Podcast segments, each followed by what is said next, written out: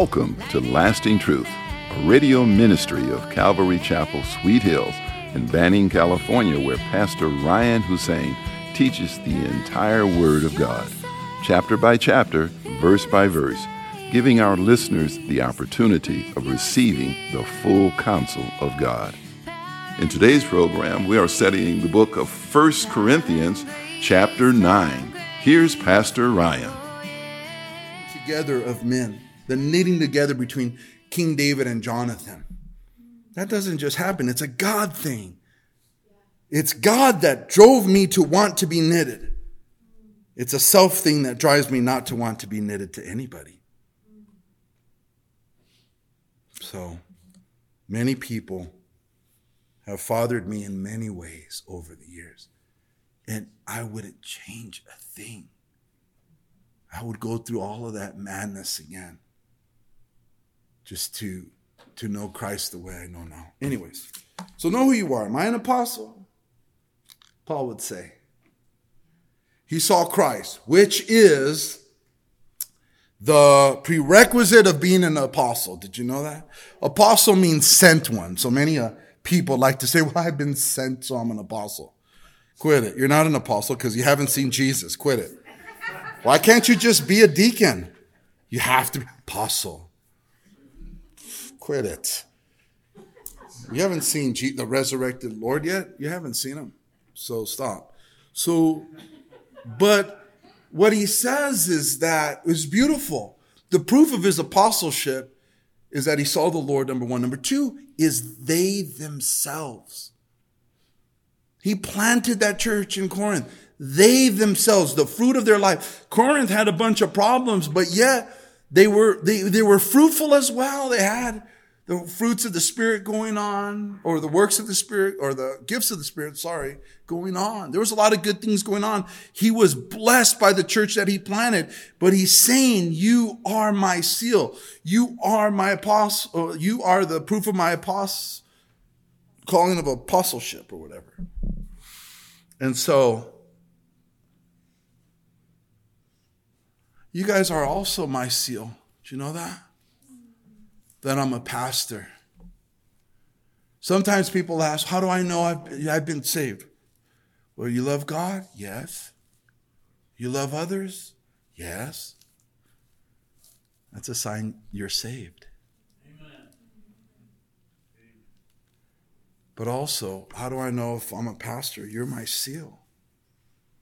And I'm so blessed that you are in the early days, it was harder when we were small and people would come and go and say, ah, who knows if God will do something with this guy. Some, some had faith, some didn't. And I don't blame the ones who didn't. I wasn't too good of a pastor and still learning now, but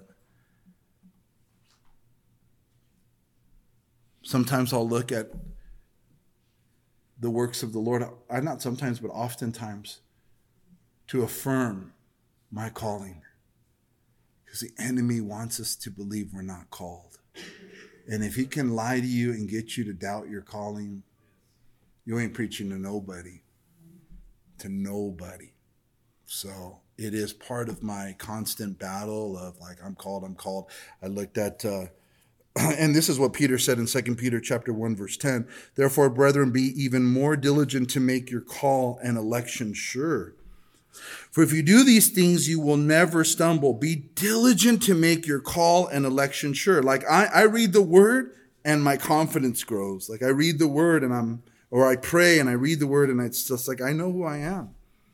Um, Isaiah 43 verse 1, it says, uh, Thus says the Lord who created you, O Jacob, and he who formed you, O Israel. Fear not, for I have redeemed you. I have called you by your name, and you are mine. You're His. Know who you are. You're royalty. You're an heir with Christ if you'll suffer with them. What do you mean if you'll suffer with them? Do His work and you'll know what I mean. Get busy about not just hearing the messages, but serve. Show up here 15 minutes early. See who you can pray with. Stay a half hour late, like Pastor Andre said. See who you can minister to. Look at the bulletin and say, man, I gotta, I gotta pick this. I gotta pick that. Yesterday, we talked with the men. We, we're all pretty much organized dudes, right? Grab your organ, your, your calendar and say, all right, in these two weeks, half of the month, who you have in your house for dinner? Oh, nobody again. Okay. In the next two weeks. Oh, nobody again. All right. A whole year. Nobody from church you've invited to your house. Whose house is that? Oh, it's the Lord's house. Can't you see the scripture? Listen, he wants people in that, in your house that he gave you for dinner. Don't invite me. Everyone invites me. you can invite me. I'll come over. But there's other people. Jesus said, when you have a dinner, not if, when.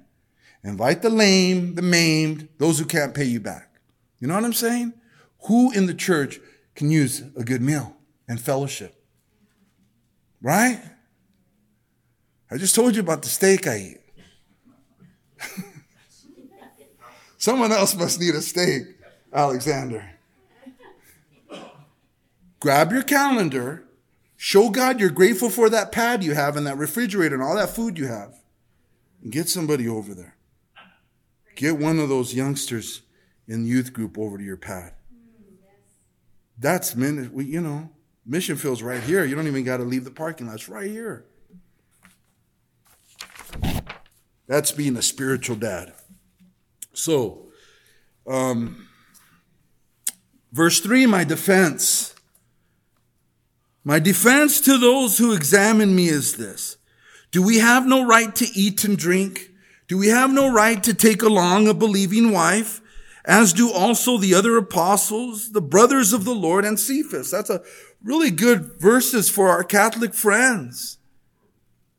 We need to understand, right, that it's okay for ministers to have wives, for priests to have wives.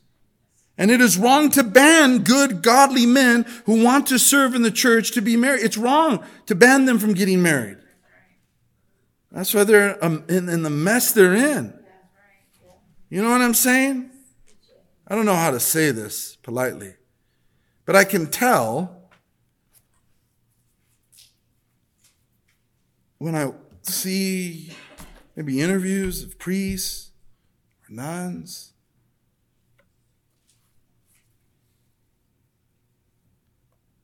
That they're not, that they're gay, in other words. You know? That they're gay.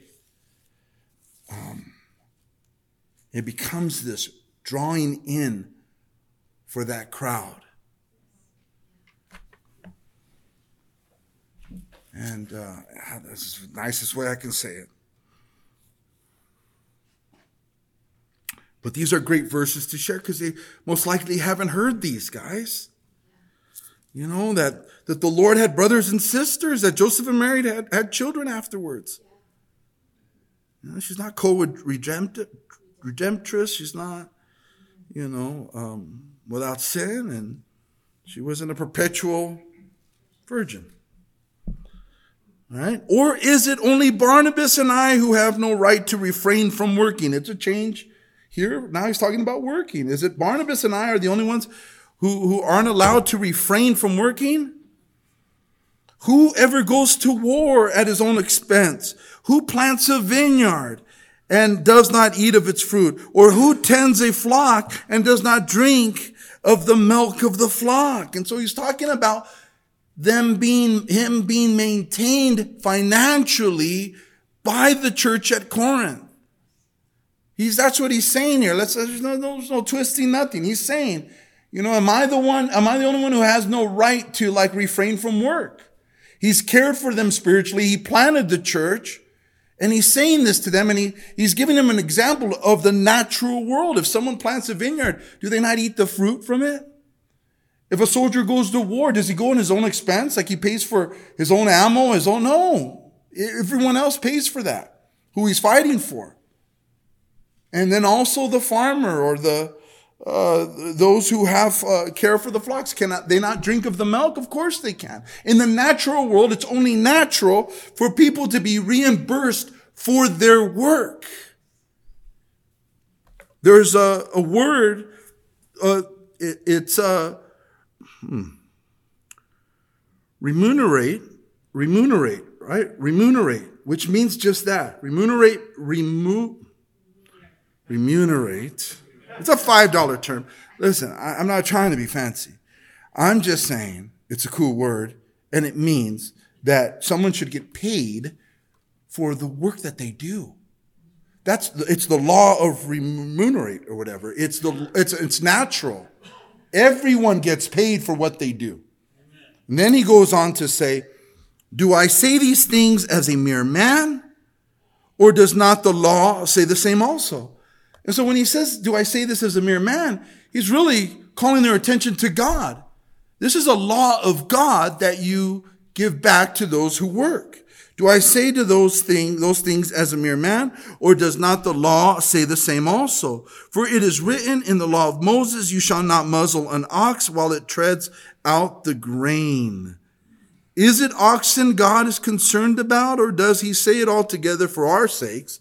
For our sakes, no doubt, this is written that he who plows should plow in hope, and he who threshes in hope should be partaker of his, of his hope.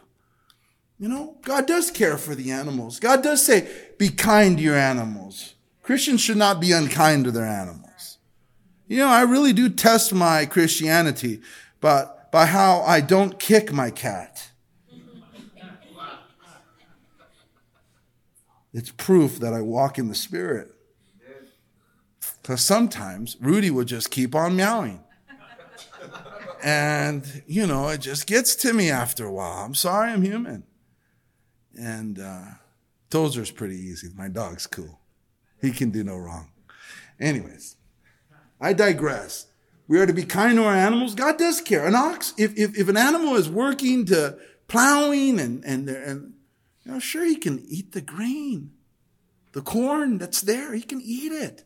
It's not cool to see an animal do all that work and not, but, but Paul is saying, but that goes for humans that much more because God loves us how much more than animals. He says, if we have sown spiritual things for you, is it a great thing if we reap your material things? If others are partakers of this right over you, are we not even the more? There were apostles, perhaps, preachers, perhaps, that they were already taking care of them financially. Some believe perhaps it was Peter. The church was taking care of them. Paul's saying, shouldn't we get taken care of more so since like, cause he planted the church, right? And so it was really just good words that he's saying here. But, um, the key thing here that he says is if we have sown spiritual things for you, is it a great thing to, to receive carnal things from you? How big are the things that the spiritual things that Paul has ministered to them. Can you put a price tag on that? The gospel message, can we put a price tag on that? What does it mean to us? I was going to hell, now I'm not. My marriage was going to fall apart, now it's not. All of us can say this was this and this and this, and then God intervened and God intervened, and then then the and, and and so what is that worth now? What is that worth? Giving to the Lord financially to care for the ministers is small potatoes, period, in comparison to what we receive from our ministers. In God's estimation, we're dealing with eternal benefits here versus what? A stake? If we have sown spiritual things for you, is it a great thing if we reap your material things? If others are partakers of this right over you, are we not even more? Nevertheless, we have not used this right, but endure all things lest we hinder the gospel of Christ. Do you not know that those who minister the holy things eat of the things of the temple, and those who serve at the altar partake of the offerings of the altar? Even so, the Lord has commanded that those who preach the gospel should live by the gospel or from the gospel. And so Paul is saying here, he gives a natural example in the real world, people get paid. Then he goes into the law. The law itself says, do not muzzle an ox, right? And then he gets into the priests, that the priests, as they were to do the offerings, the animal uh, sacrifices unto the Lord, they would keep a portion of that meat for themselves to eat. They would be able to eat of the showbread as they ministered to the people. So he's giving all of these examples, but the heaviest example of all is what Jesus himself, he says, and, and even so the Lord has commanded. The weightiest example is the Lord has commanded that those who preach the gospel should live from the gospel. And you know that he told the disciples, don't take any money from you, and you're going to watch how people take care of you. Live by the gospel. Where Paul is getting at is like, don't, it's, don't have a bad attitude about giving to God. Don't have a bad attitude about caring for the minister, your minister ministers, plural. Don't have a, why, why do it grudgingly? What you receive cannot be compared to what you give. It's, there's no comparison, there's no match. It's like an ocean in comparison to 10% or whatever you give. So don't do it grudgingly. Do it as I've been blessed here. If this is your church, then I will give here in order to uh, take care of the minister. Not so that he's rich and has mansions. You guys have come to my house. It was only about $280,000 home I live in when the prices were low. It looks like a mansion. It is my mansion, but it was cheap. Shoot. I remember preaching in our home Bible studies before the church was birthed. And my pastor would send the U Turn for Christ guys to our home, the home Bible study. He would also send them with food. That's how great we were doing financially. He'd send us chicken. We've come a long way, right? Like Paul says, I, nevertheless, we have not used this right, but endure all things, lest we hinder the gospel of Christ. I speak freely about the money when we talk about it, when we hit it in scripture. I have no beef. Why? Because I just told you. I did it for nothing. I did it for nothing for years, nothing. In fact, I only went full time three years ago. Church has been around 14 years, and a home Bible study four to five years before that. I just went full time, guys.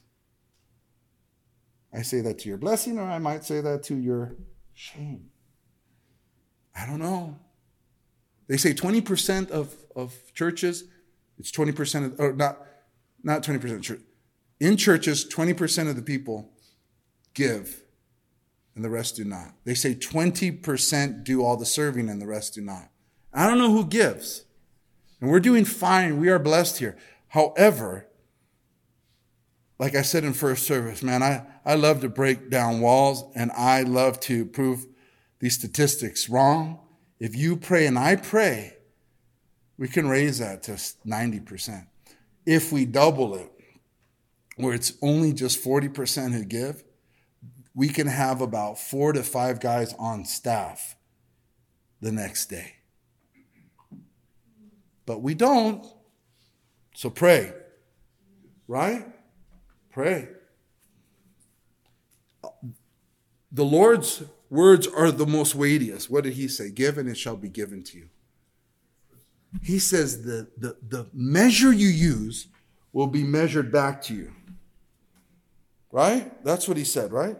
So the measure you use, right? So had an example. So here's the scale. Let's say we we don't give anything. The scale goes like that. This is what you should expect if Jesus' words matter to you. I could never get out of financial problems until I went weeping and crying to the Lord. Okay, okay. Here's my last 40 bucks. You're mean to me. I'm starving. No, Ryan, you're not starving. You need to trust me. Remember the widow? She gave all of her life. She was poor, way poorer than you, Ryan. So stop your whining. In fact, I want you to give it with a cheerful heart. Try that. well, then, you know, tires lasted longer. The alignment didn't go out on the car all the time like it used to. Got the job, didn't even know what I was doing. Yeah, you know. It, and I, got, I promoted in Caltrans so fast. It's, it's, it's crazy. God privilege. God privilege. Man, I just boom, boom, six months. You know, he starts teaching as you learn to do with less, struggle, be frugal. And I'm not, no matter if it hurts, we're going to give it. We're going to obey if it hurts. What can we do with, with four staff members, five staff members twiddling their thumbs here during the day? We, we tear the city apart for the Lord. Think about that and be able to minister a lot more efficiently. Anyways, we'll end there, I think. No, let me explain why he didn't he didn't use it, and then we'll, we'll finish. Look at what he says here in verse uh, 15. But I have used none of these things, nor have I written these things that it should be done so to me. So he didn't want them to give him money. That's not why he's saying it. He said, I didn't use these things even though it's my right. For it would be better for me to die than that, sh- that anyone should, should make my boasting void. For if I preach the gospel, I have nothing to boast of. For necessity is laid upon me. Yes, woe is me if I do not preach the gospel. For if I do this willingly, I have a reward. But if against my will, I have been entrusted with a stewardship. What is my reward then? If it's not money, if he's not getting money, what is my reward then? That when I preach the gospel, I may present the gospel of Christ without charge, that I may not abuse my authority in the gospel. He didn't want them to care for his, the maintenance of his life because in Corinth, it was common for the philosophers, for the teachers to go around giving lectures for money. So the church, some in the church who were hating on him says he's just like the other lecturers who go around, the teachers, the philosophers, and they charge all this money to speak to people. Paul's no different. And because he knew that about Corinth, he said, no, thank you. I'd rather die than to receive because his heart is about souls again. We talked about the previous chapter where he's not going to eat meat because, you know, he's not, a, he's not about fighting for his right to eat. He's fighting for his right. He's not fighting for his right to eat. He wants people to get saved. So he doesn't want to make the church stumble. So he's not asking them for money, but he did receive it from Galatians, the Galatians and everybody else take care of him. Amen. Amen. Amen? All right. Father, we thank you for your grace, your love, and your mercy. I thank you so much for the fathers in the room, and you bless and strengthen all of us to teach our children, Lord, the ways of you, God. That is the best thing that we can give. The best inheritance for our children is that we raise them in your ways. And that, Lord, we love them and have fun with them and enjoy them. For they're only this little or at this age for a short time. We just pray for the hurting hearts here today that you would comfort. And while all heads are bowed, if you're here this morning and God has spoken to your heart and you want to get right with God, you have not gotten right with Him. You have not declared your allegiance to Him. I believe He is calling you to raise your hand, to stand to your feet, and declare that you will follow Him. Jesus called many people to stand up. He called the, the man at the pool of, the, of Bethesda to get up, to take up his bed, and to walk. He took the he told the man with the withered hand, extend your hand. And so God might be speaking to your heart this morning for you to give him your life, to stop fighting him and stop living for yourself. It's time to live for God. He's coming to judge, and you want to be on the right side of that judgment. Thank you for joining us today at Lasting Truth Radio. If you're in the area, come out and join us for Sunday services at 8:30 a.m. and at 10:30 a.m. or Wednesday evenings at 7 p.m. We are located at 3035 West Nicollet Street in Banning, California. You can also find us on YouTube or Instagram. If you would like to donate to our program, please do so on our website at ccsweethills.org and hit the online giving tab. We hope you will continue to tune in as we journey through the entire Word of God with the teaching of Pastor Ryan Hussein at Calvary Chapel, Sweet Hills.